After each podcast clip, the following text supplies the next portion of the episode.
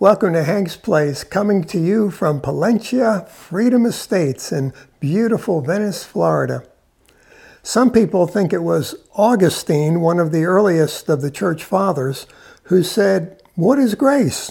Well, I know until you ask me, but then when you ask me, uh, then I don't know.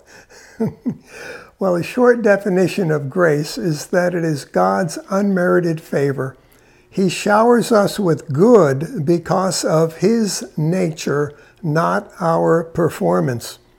The world doesn't operate that way. The world says we must work to earn things. Paul wrote in Romans 4, verses 4 and 5 when people work, they earn wages. The wages can't be considered a free gift because they earned them. But no one earns God's righteousness. It can only be transferred when we no longer rely on our own works, but believe in the one who powerfully declares the ungodly to be righteous in his eyes. It is faith that transfers God's righteousness into our account. That's the Passion Translation. These verses are powerful. They say that grace stands opposite to the principle of works. Grace has to do with receiving the free gift of God.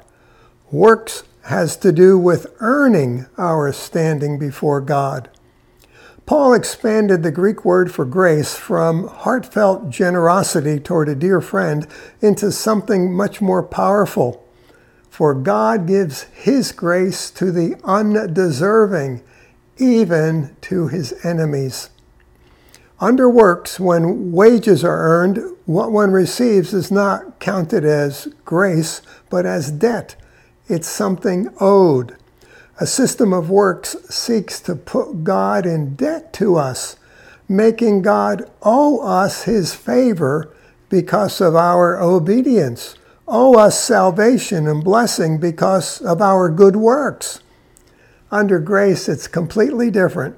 Salvation and blessing are not received by works, but are freely given, given to the one who believes on him who justifies the ungodly. The ungodly, like you and me, by faith, like Abraham. Because of what Jesus did at Calvary, God can justify the ungodly. We are justified despite our ungodliness.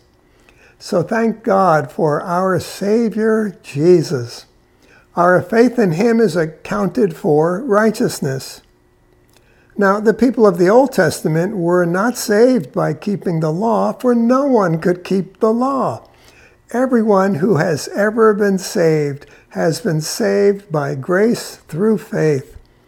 Under the Old Covenant, people tried their best to keep the law, but had to rely upon that day of atonement by faith that God would cover their sins that day for another year.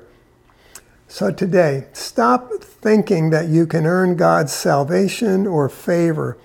The principles of works and grace stand in opposition to each other. As systems, works is about earning and deserving.